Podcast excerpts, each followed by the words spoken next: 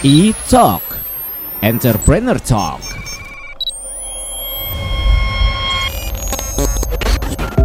Halo Pop Lovers, E-Talk Entrepreneur Talk hadir lagi. Ada Abizaki, pastinya gimana Pop Lovers keadaannya? Mudah-mudahan sehat semua ya. Kali ini pastinya selalu ada narasumber yang akan kita ajakin ngobrol di episode kali ini di Italk. Nah, di line telepon saat ini Zaki sudah terhubung dengan kita langsung kenalan aja deh. Ada Mbak Maria Regina Anggit selaku CEO dari Mamikos. Halo Mbak. Halo, salam kenal. Salam kenal. Gimana kabarnya? Eh, aku manggilnya Mbak Anggit aja ya. Iya, Mbak Anggit aja. Oke, Mbak Anggit sehat? Sehat. Sehat ya? Zaki, sehat. Alhamdulillah sehat juga. By the way, makasih loh Mbak Anggit waktunya udah nyempetin nih sebentar mau kita ajakin ngobrol. Siap. Oke. Senang juga kok sharing-sharing. Pastinya. Mbak, kita pengen tahu tentang Mami Kos nih. Mungkin langsung aja ya kita eh, ngobrolnya ya. Di awal Yap, pasti pengen pada tahu dulu nih Mbak. Boleh dong Mbak diceritain awalnya kenapa melahirkan Mami Kos ini dan di tahun berapa sih Mbak? Jadi Mamikos itu kita mulai di 2015 Mhm. akhir. Eh, kenapa kita membuat Mamikos? Karena jadi waktu itu kalau teman-teman eh, pop lovers ingat mungkin dunia internet memang belum secanggih sekarang gitu ya. Aha. Eh, kayak kita paling pakai beberapa situs aja. Nah waktu itu, itu waktu itu yang kami temukan gini sih kayak pasar kosan tuh di Indonesia tuh sangat besar. Mhm. eh, dan sangat unik itu kan kayak peninggalan eh, warisan Oke. dulu gitu ya. Nah tapi tapi kayak di internet itu walaupun sudah ada beberapa portal atau beberapa situs informasi yang memuat informasi kos belum ada yang secara serius Mhm. eh, mengelola data ini gitu. Jadi sering kali kayak kita menemukan orang tuh nyari kos kok susah banget sih. orang tuh nyari kos kok informasinya nggak update ya. Betul. Eh, fotonya nggak bener nih atau foto justru bah- bahkan malah kayak kos-kosannya udah dihancurin gitu-gitu. Saya ngerasain Mbak itu dulu. Oh gitu ya. Oke.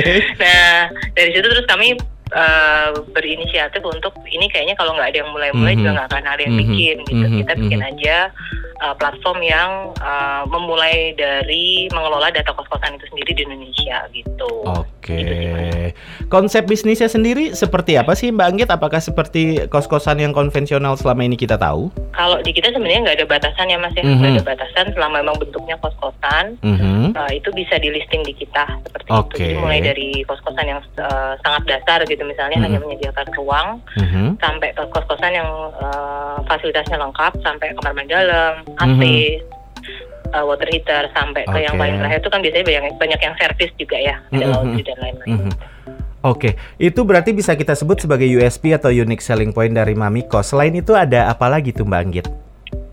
Jadi USP kita mungkin yang pertama ini sih mas, kita pengen jadi yang paling lengkap dulu nih. Jadi Oke. waktu- dari 2015 sampai sekarang tuh kita masih gimana caranya collecting uh, more and more uh, property owners untuk join gitu ya. Mhm. Paling lengkap dulu, yang kedua kemudian paling akurat karena kita pastikan uh, di platform kita itu kayak struktur datanya itu memang spesifik untuk kos-kosan gitu. Jadi kita Oke. misalnya paling gampang gini deh kalau misalnya ngelisting tempat lain kan mungkin kadang peraturan gitu-gitu nggak Mhm. dicantumkan ya. Kalau di kita kita usahakan se transparan mungkin uh, pengguna itu bisa mendapatkan datanya gitu.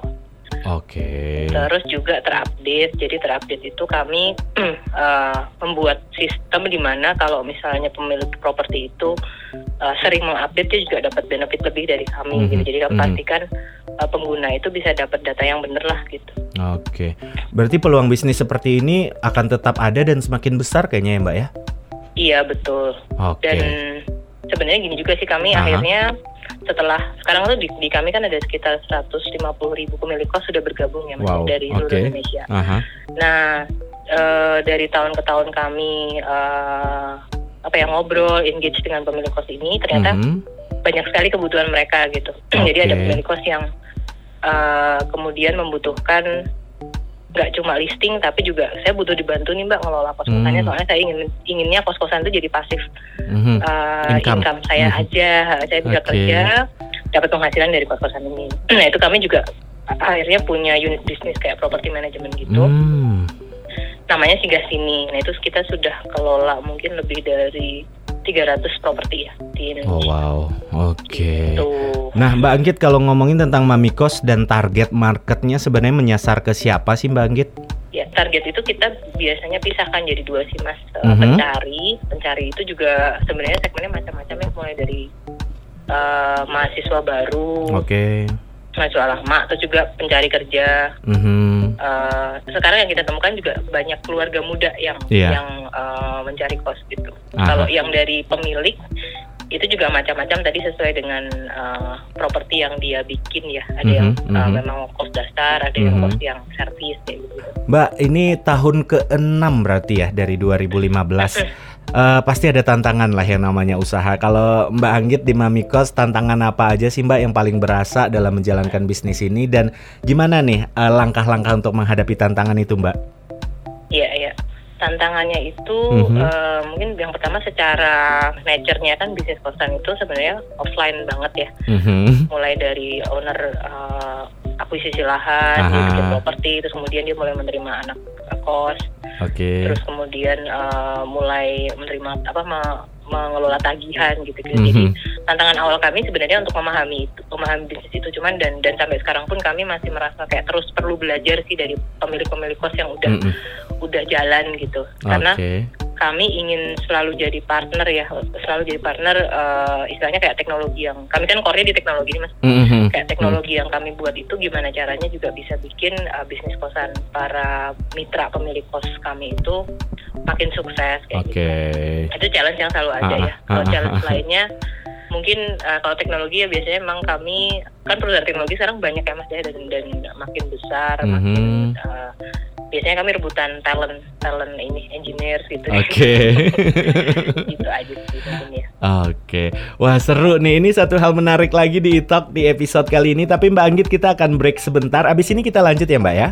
Oke. Pop Lover stay tune ya di Italk Entrepreneur Talk. E-Talk Entrepreneur Talk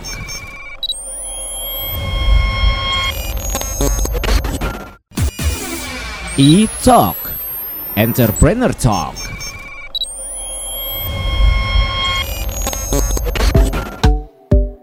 Oke Pop Lovers masih lanjut lagi masih ada Abi Zaki dan Mbak Anggit selaku CEO dari Mamikos. Mbak kita lanjut ya Mbak ya obrolannya ya. Oke oke. Oke, Mbak, ini eh, sampai hari ini masih pandemi masih berlangsung nih, terutama kalau ngomongin kita di Indonesia. Nah, gimana nih Mbak bisnis Mamiko sendiri selama eh, pandemi COVID-19 ini? Mungkin eh, bisa dibilang nggak mungkin nggak kena juga ya industri, apalagi industri kos-kosan gitu. Kenapa? Oke. Mungkin tidak separah eh, travel di mana ada Mhm.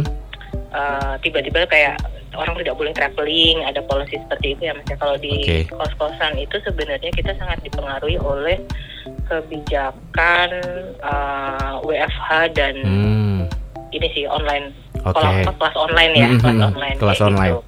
Mm, mm, mm, itu yang sangat berpengaruh. Nah, cuman ketika kita memang di awal-awal pandemi itu kerasa banget ya okupansi baik kos yang kita kelola sendiri maupun kos yang eh, pemilik-pemilik yang lain itu juga mulai turun. Dan kami juga akhirnya kayak eh, cari cara bareng sama pemilik kos ini gimana ya apa yang bisa kita bantu untuk Hmm, uh, pemilik-pemilik ini menemukan atau misalnya gini kayak tadinya dia hanya jual untuk mahasiswa aja nih marketnya Mhm. gitu. Gimana gimana caranya bisa diversifikasi masuk ke kelas karyawan juga kayak fasilitas apa yang harus ditambah waktu itu kita bantu untuk konsultasi di situ nah uh, 2021 ini sudah lebih baik sih sudah lebih baik Mhm. daripada 2020 sebenarnya Mhm. untuk industri kosan ya mas tapi memang masih kayak uh, tergantung areanya di mana jadi kayak Oke. untuk bisnis distrik itu udah mulai Mhm. kembali karena mungkin juga vaksinasi makin gencar ya betul. kayak gitu terus em, kalau yang kuliah itu memang masih kayak 50-50 gitu Mas. Oke.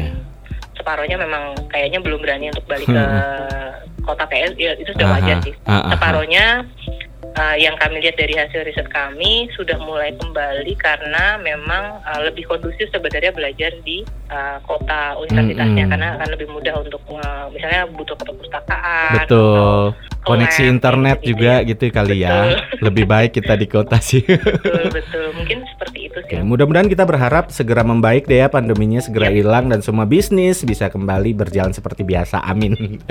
Oke, Mbak Anggit kalau ngelihat pemain lain di bisnis seperti ini kan banyak banget. Kalau Mamiko sendiri ngelihatnya seperti apa nih Mbak Anggit? Ha-ha. Kalau kami ngelihatnya eh, kompetisi itu kan bisa dilihat bagus dan jelek ya mas ya. Oke. berusaha ngelihat ya jeleknya kan mungkin karena kita harus bersaing terus nih Mm-mm. siapa yang nomor satu ya gitu. Heeh. Bagusnya kami sebenarnya jadi punya ini sih punya apa ya punya keinginan untuk terus Hmm. berinovasi gitu. Oke. Jadi kayak punya punya benchmark juga ketika oh yang yang itu bikin ini karena oh karena marketnya pasti butuh ya. Gitu. Mhm. Kami juga jadi banyak belajar juga sih dari situ. Gitu cuman kalau dibilang sebenarnya kalau platform eh, banyak tapi emang gini sih mas kayak yang yang benar-benar fokus nasional mungkin nggak terlalu banyak Mm-mm. sebenarnya. Cuman yang kita temukan Mm-mm. tuh di daerah itu mulai ada banyak yang Oke. yang membantu listing atau memberikan informasi tentang kos-kosannya gitu. Oke. Itu. Nah, kalau ngomongin tentang strategi menghadapi pasar yang dilakuin sama Mami Kos itu apa aja tuh, Mbak? Kalau kami, jadi kami sebenarnya prinsipnya pengen ini selalu berpegang teguh pada value tadi ya, Oke. pada USP. Mhm. Jadi gimana caranya kami selalu jadi yang paling lengkap, Oke. paling akurat, paling update sehingga ketika customer itu membandingkan, ujung-ujungnya balik juga ke Hmm. Yang punya USP tadi gitu sih. Kalau kegiatan promosi yang saat ini dilakuin Mami Kos apa tuh, Mbak? Eh, sebelum pandemi itu biasanya kami sering banget melakukan kegiatan bareng sama calon-calon mahasiswa jadi kayak anak kelas 3 Oke. SMA gitu Ah, ah, untuk untuk eh, meningkatkan awareness Mamiko sejak awal gitu ya. Mhm. Itu kami participate mulai dari aneh-aneh sih Mas sebenarnya kayak misalnya tryout. Jadi gimana caranya kayak mereka aware dari Ah, awal ah. gitu ya. Nah, sekarang itu kan kebanyakan karena nggak bisa offline jadi banyak online gitu ya. eh, Mhm. tryout gitu-gitu itu kami participate juga. Ini enam tahun perjalanan Mami Kos, Mbak Anggit, target atau goals ke depannya pengen seperti apa sih, Mbak, untuk Mami Kos? Ya, ya. Kami tentunya ingin eh, fokus dan konsisten untuk ngebantu pasar kos-kosan di Indonesia dulu nih mas Mhm. 3 sampai 4 tahun ke depan gitu ya.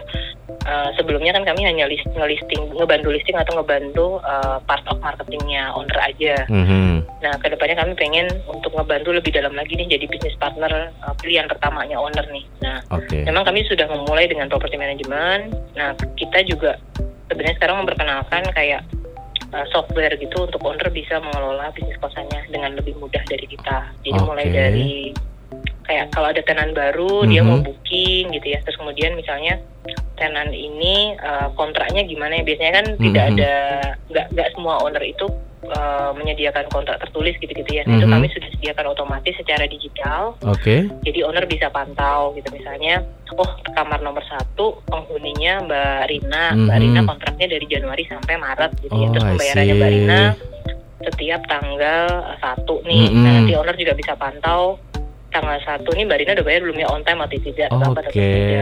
kayak gitu Eh, terakhir nih, Mbak Anggit, eh, sosial media, Mami Kos ada di mana aja di eh, dan akunnya apa? Eh, akunnya yang ada mamikos.com Mhm. mamikos dari Instagram ada, Mhm. Twitter ada, eh, Facebook juga ada, TikTok kita baru sih mas. Tapi Oh, ada juga ya. Oke, siap. Mungkin bisa dicari Mamikos. Sedikit aja Mbak Anggit terakhir satu lagi saya kelupaan. Kalau saya sebagai eh, seorang eh, mungkin taruhlah anak kuliah yang pengen cari kos, apa yang pertama saya harus lakuin Mbak? Eh, mas bisa buka web mamikos.com langsung Mhm. atau download aplikasi Mamikos. Itu Mhm. dua-duanya bisa. Nanti tinggal langsung masukkan lokasi Aha. eh, pencariannya mau di mana misalnya masnya mau cari deket UI gitu ya. Oke. Tinggal masukin Universitas Indonesia. Nanti udah Mhm. langsung keluar list kos-kosan di sekitar UI. Nanti bisa difilter. Oh, misalnya mau putra, Ah, ah, campur, ah, ah. fasilitasnya apa, harga berapa gitu ada. Oke, Mbak Anggit terima kasih banyak waktunya nih pasti banyak berguna banget untuk pendengar kita yang memang banyak juga nih anak-anak SMA yang mau masuk kuliah atau Siap. eh, orang-orang yang baru mau kerja gitu. Sekali lagi terima kasih Mbak Anggit, sukses selalu untuk Mami Kos ya Mbak ya. Iya, sama-sama terima kasih Pop FM, terima kasih Pop Lovers. Oke Pop Lovers itu dia obrolan kita bareng Mbak Maria Regina Anggit selaku CEO dari Mami Kos. Tungguin tamu-tamu spesial lainnya di Italk. Abizaki pamit dulu. Bye bye. E-Talk Entrepreneur Talk